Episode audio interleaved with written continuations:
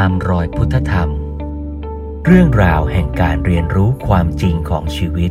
เพื่อการดำเนินชีวิตตามแนวพุทธธรรม ชวนร่วมเรียนรู้กับพระครูเมธังกร วัดยาณเวศกวัน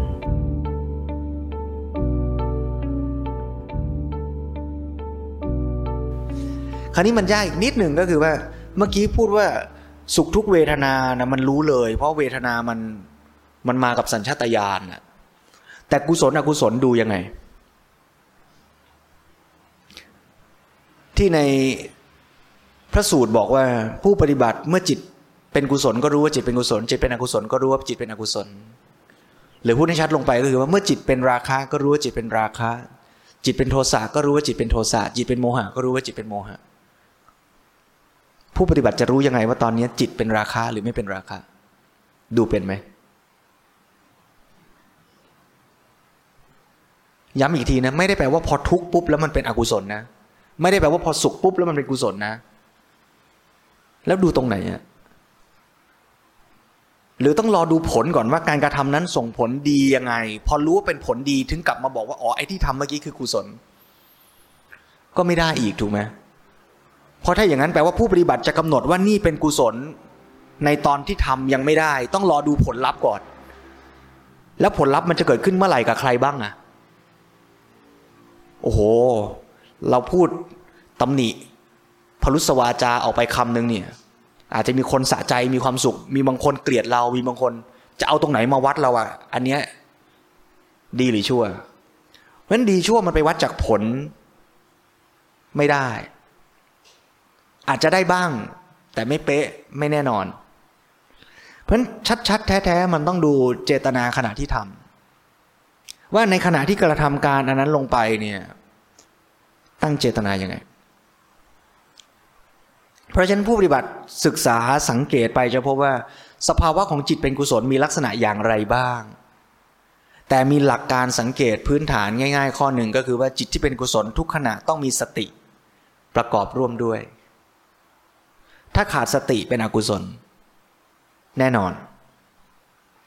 อีกลักษณะหนึ่งที่อาจช่วยในการสังเกตได้ก็คืออกุศลต้องประกอบไปด้วยอหิริอโนตปะแน่นอนอหิริคือไม่เกรงกลัวต่อบาปกรรมอโนตตัปปะคือไม่แคร์แล้วว่าผลจะเป็นยังไงก็ช่างมัน ถ้ามีสภาวะอย่างนี้เมื่อไหร่เนี่ยฉันไม่แคร์อันนี้อกุศลแน่นอน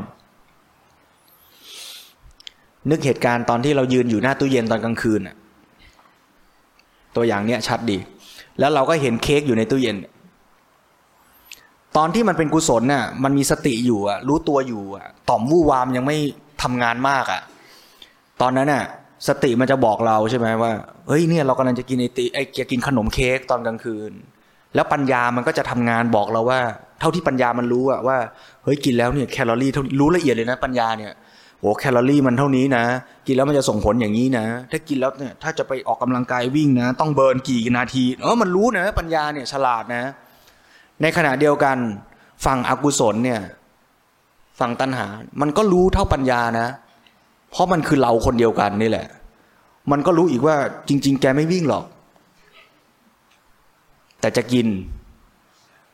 ตอนเนี้ยจะกินแล้วปัญญามันก็บอกอย่ากินเลย ตัณหาบอกเอาเฮอะถ้าไม่กินวันนี้ไปรอถึงพรุ่งนี้มันไม่อร่อยเท่าวันนี้แล้วนะ อย่างเงี้ยทั้งสองฝ่ายมีเหตุผลนะ อย่าคิดว่าการมีเหตุผลคือคือดีนะ ไอ้ฝ่ายชั่วก็มีเหตุผลนะ แล้วลองสังเกตเหตุผลที่มันมาทีหลังหลังจากที่ปักใจแล้วว่ากูจะเอาอะเหตุผลทั้งหลายที่ตามมาทีหลังอะส่วนใหญ่ตันหาพามาทั้งนั้นเหมือนเล็งว่ามือถือรุ่นนี้ฉันจะซื้อแล้วอะ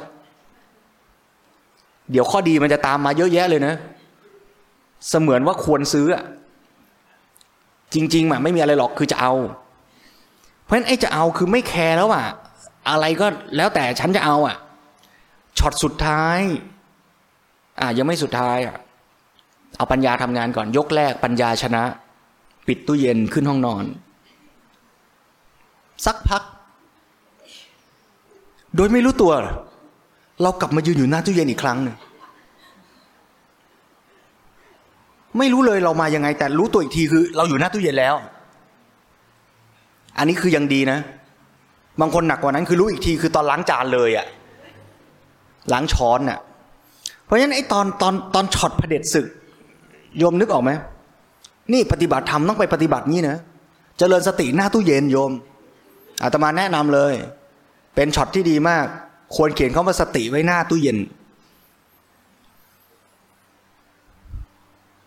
จำช็อตเผด็จศึกของกิเลสได้ไหม มันจะบอกเราว่า เอาก็เอาวะ อ้วนก็อ้วนวะ ฉันจะกินแล้วอะ ไอ้ไม่แคร์แล้วอะว่าผลจะเป็นยังไง ฉันจะเอาอะไอ้สุขเวทนาฉันต้องการอะส่วนหลังจากสุขนั้นดับไปแล้วอะไรจะเกิดช่างมัน ฉันไม่แคร์แล้วอะตัณหามันมีลักษณะเอาสุขเฉพาะหน้า หลังจากนั้นอะไรจะเกิดฉันไม่สน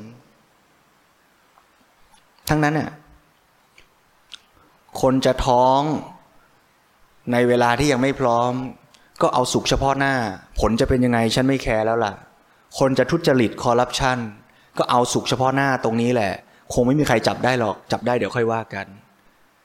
คนจะขับรถปาดหน้าเขา มันก็รีบจะไปเอาช็อตนี้ก่อนเนี่ยใครจะเป็นยังไงหายนะช่างมัน เพราะฉะนั้นลักษณะของอกุศล มันยังไม่รู้ชัดหรอกนะว่าผลจะเป็นยังไงแน่ ผลจะดีจะร้ายอันนั้นอีกเรื่องหนึ่งนะ แต่ณตอนนั้นน่ะมันมีสภาวะของการไม่แคร์ว่าผลจะเป็นยังไง ไอ้สภาวะอันนี้แหละคืออกุศลมันอาจจะบังเอิญแจ็คพอตแล้วผลมันดีสมมุตินะ ต่อให้ผลมันเกิดสมมุติพลิกล็อกแล้วดีขึ้นมานะ ก็ไม่ได้ย้อนกลับมาส่งผลให้การกระทำอันนั้นกลายเป็นดีนะ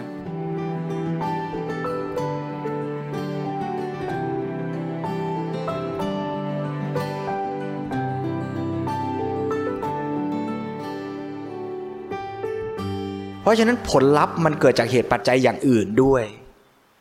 เราตั้งใจปลูกต้นมะม่วง แต่เหตุปัจจัยภายนอกไม่ดีมะม่วงไม่ออกลูกได้ไหม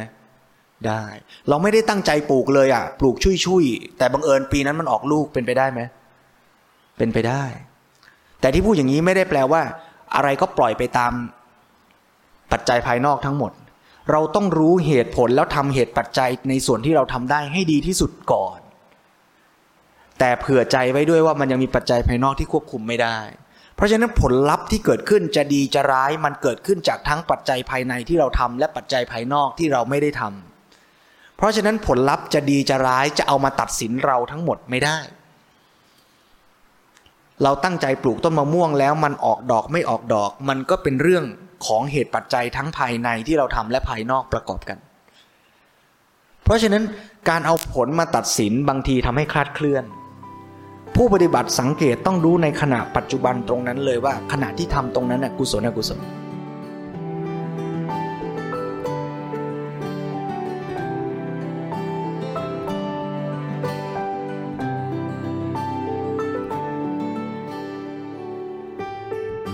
แล้วเมื่อเป็นกุศลต้องเป็นกุศลที่ประกอบด้วยปัญญาด้วยถึงจะยิ่งดี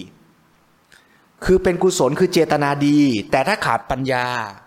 มันก็ตั้งใจทำดีแหละ แต่ไม่รู้ว่าทำแบบไหนมันจะดีแน่ แต่อยากให้มันดีนะ แต่ทำไม่เป็น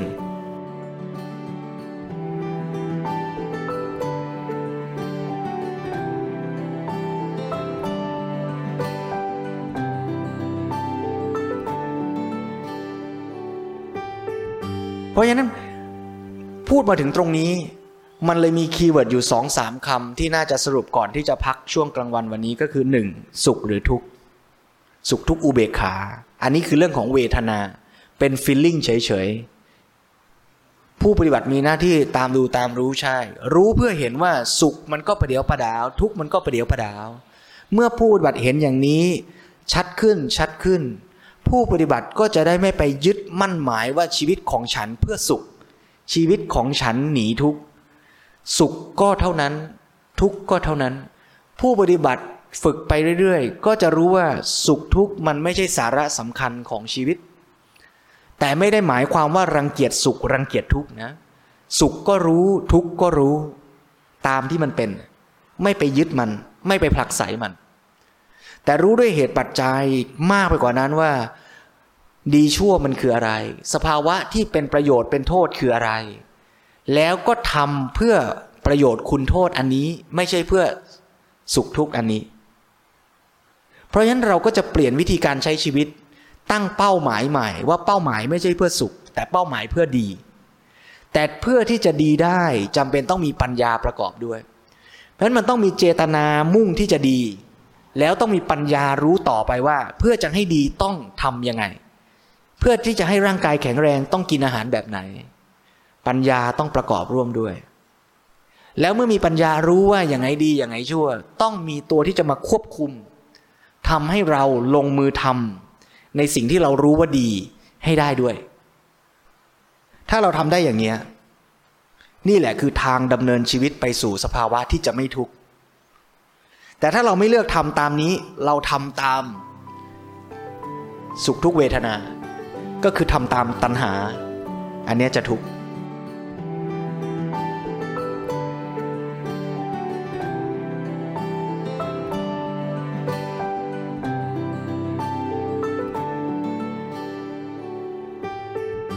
เพราะฉะนั้นทางดำเนินชีวิตที่ทำให้ทุกข์ก็คือ มุ่งเอาสุขทุกข์เป็นตัวตั้ง แต่ทางดำเนินชีวิตที่จะไม่ทุกข์ก็คือไม่เอาสุขทุกข์เป็นตัวตั้ง เอาดีชั่วเป็นตัวตั้ง แต่จะดีชั่วอย่างนี้ได้ต้องประกอบไปด้วยปัจจัยสามอย่าง คือศีลสมาธิปัญญา ปัญญาคือตัวรู้ว่าอะไรดีอะไรชั่วทำไปแล้วจะเกิดผลยังไง อาหารอะไรมีประโยชน์อาหารอะไรเป็นโทษ ต้องรู้ กินเค้กไปแล้วจะกี่แคลอรี่ต้องรู้ไอ้นี่คือปัญญา ส่วน สมาธิหมายถึงคุณภาพของจิตใจ ที่จะสามารถควบคุมจัดการใจตนเอง ให้สามารถสังเกตรู้ตัวเองแต่ละขณะไม่เผลอไม่ขาดสติ แล้วก็มีความเข้มแข็งของจิตใจมีคุณธรรมทั้งปวง ที่จะทำให้ควบคุมตัวเอง ให้ทำตามสิ่งที่ปัญญาบอกว่าดีได้ด้วย แล้วเมื่อควบคุมจิตใจได้ก็จะส่งผลมาสู่พฤติกรรม ก็คือศีล ที่จะลงมือไม่ว่าจะหยิบอะไรกิน ไม่ว่าจะพูดอะไรกับใคร ให้เป็นไปในทางที่ดีงาม เพราะฉะนั้นศีลสมาธิปัญญาจึงเป็นการพูดมักมีองค์ 8 หรือทางดำเนินชีวิต สายกลางแบบย่อ ว่าใช้ชีวิตอย่างนี้แล้วอะ มันจะได้ไม่ทุกข์สรุปในสรุปอีกทีหนึ่ง การดำเนินชีวิตที่ไม่ถูกก็คือการดำเนินชีวิตโดยเอาเวทนาเป็นเป้าหมาย เมื่อเอาเวทนาเป็นเป้าหมาย เราก็จะเกิดตัณหา อยากได้เวทนาอย่างที่เราต้องการ แล้วเราก็โยนตัณหาเข้าไป แล้วเราก็วิ่งกระเสือกกระสนตาม เพื่อให้ได้สนองตัณหานั้นแวบหนึ่ง แล้วก็สุขแวบหนึ่ง แค่นั้นเอง แล้วพอสุขแวบหนึ่งหลังจากสุขแล้วอะมันมักจะตามมาด้วย consequence ที่เป็นผลเสียในระยะยาว กินอาหารอร่อยสุขแป๊บหนึ่งแต่ผลเสียระยะยาว อย่างนี้เป็นต้น แต่ถ้าเราเปลี่ยนวิธีคิดใหม่ เอาศีลสมาธิปัญญา เป็นแนวทางในการดำเนินชีวิต นี่แหละเรียกว่าทางดำเนินชีวิตตามหลักทางสายกลาง ทางสายกลางไม่ได้แปลว่าไม่สุขไม่ทุกข์แต่ไม่เอาสุขทุกข์เป็นเป้าหมาย เอากุศล เอาดี เอาประโยชน์ ทั้งแก่ตัวเราและแก่ผู้อื่นเป็นเป้าหมาย ซึ่งจะทำอย่างนั้นได้ ต้องประกอบไปด้วยองค์ประกอบคือ ศีลสมาธิปัญญา เพราะฉะนั้นทางดำเนินที่ถูกต้องมีทางเดียว แต่มีองค์ประกอบหลายอย่าง จึงเรียกว่ามักมีองค์ 8 องค์ประกอบ 8 นั้นพูดโดยย่อเป็นศีลสมาธิปัญญา เมื่อฝึกศีลสมาธิปัญญาแล้วก็จะเกิดการพัฒนาชีวิต เพิ่มขึ้นเพิ่มขึ้น เรียกว่าการพัฒนาสี่ด้าน คือด้านกาย ศีล จิต ปัญญา เมื่อพัฒนาสมบูรณ์ถึงที่สุด ก็จะทำให้เหตุปัจจัยที่จะก่อทุกข์คือตัวตัณหาไม่มีอีก ทุกข์ก็ไม่เกิดขึ้น เพราะฉะนั้นเป้าหมายของการดำเนินชีวิตตามหลักทางสายกลาง ไม่ใช่เพื่อดับทุกข์แต่เพื่อดับต้นเหตุของทุกข์และเมื่อดับกำจัดต้นเหตุของทุกข์ได้ ทุกข์ก็จะไม่เกิดอีกเลย นี่คือปลายทางของการปฏิบัติในทางพระพุทธศาสนา และทุกที่พูดถึงนี้ไม่ได้หมายถึงทุกขเวทนา หมายถึงทุกขอริยสัจอันเกิดจากการที่ใจเราไปยึดมั่นหมายให้สิ่งทั้งหลายเป็นไปอย่างใจเรา เมื่อไม่เกิดทุกอริยสัจเราก็จะอยู่ในโลกใบนี้ตามที่มันเป็นจริง ๆได้อย่างเป็นอิสระแท้จริง แม้มีสุขเวทนาเกิด ทุกขเวทนาเกิดก็รับรู้ตามเป็นจริง โดยไม่ไปมุ่งหมายยึดหมายให้มันเป็นไปอย่างใจเรา แต่เอาประโยชน์ของเราและโลกเป็นที่ตั้ง ว่าทำอะไรแล้วจะเป็นประโยชน์แก่โลก แก่เรา ก็ทำอย่างนั้น เราก็จะอยู่กับโลกใบนี้โดยที่เกื้อกูลสอดคล้อง และทำร้ายทำลายโลกนี้น้อยลง เพราะฉะนั้นเดี๋ยวในภาคบ่ายก็จะกลับมาพูดรายละเอียดถึงท่าทีที่เราจะมีต่อตัวเองและโลก และการพัฒนาชีวิตตามหลักมักมีองค์ 8 หรือว่าทางสายกลาง ซึ่งพูดโดยย่อเป็นหลักไตรสิกขาคือศีลสมาธิปัญญาในรายละเอียดต่อไป ก็พูดทิ้งท้าย เผื่อว่า จะไม่ได้มาพูดแล้ว อย่างที่ได้กล่าวไป นึกซะว่าอาจเป็นการพูดครั้งสุดท้าย นึกซะว่าอาจเป็นการปฏิบัติครั้งสุดท้าย นึกซะว่าอาจเป็นการกราบพระครั้งสุดท้าย ถ้าเรานึกและเตือนใจอย่างนี้ไว้บ่อยๆ เราก็จะเห็นคุณค่าของการกระทำทุกขณะ และทำมันอย่างเต็มกำลังความสามารถ โดยไม่ผัดผ่อน โดยไม่คิดว่าเดี๋ยวก็ได้ เพราะนั่นแหละคือความประมาทแล้ว แบบฝึกหัดสำหรับช่วงพักกลางวันวันนี้ คือลองสังเกตต่อว่า ตอนเดินไปกินข้าว สุข ทุกข์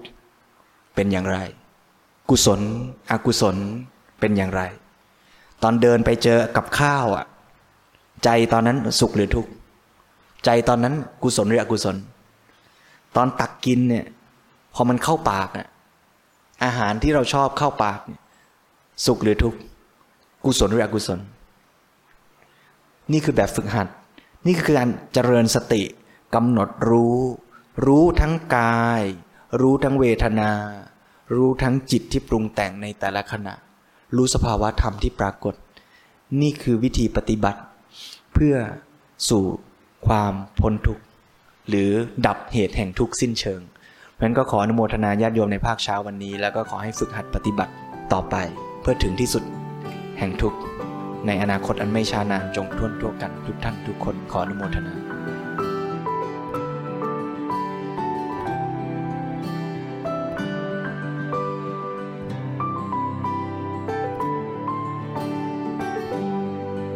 ตามรอยพุทธธรรม เรื่องราวแห่งการเรียนรู้ความจริงของชีวิต เพื่อการดำเนินชีวิตตามแนวพุทธธรรม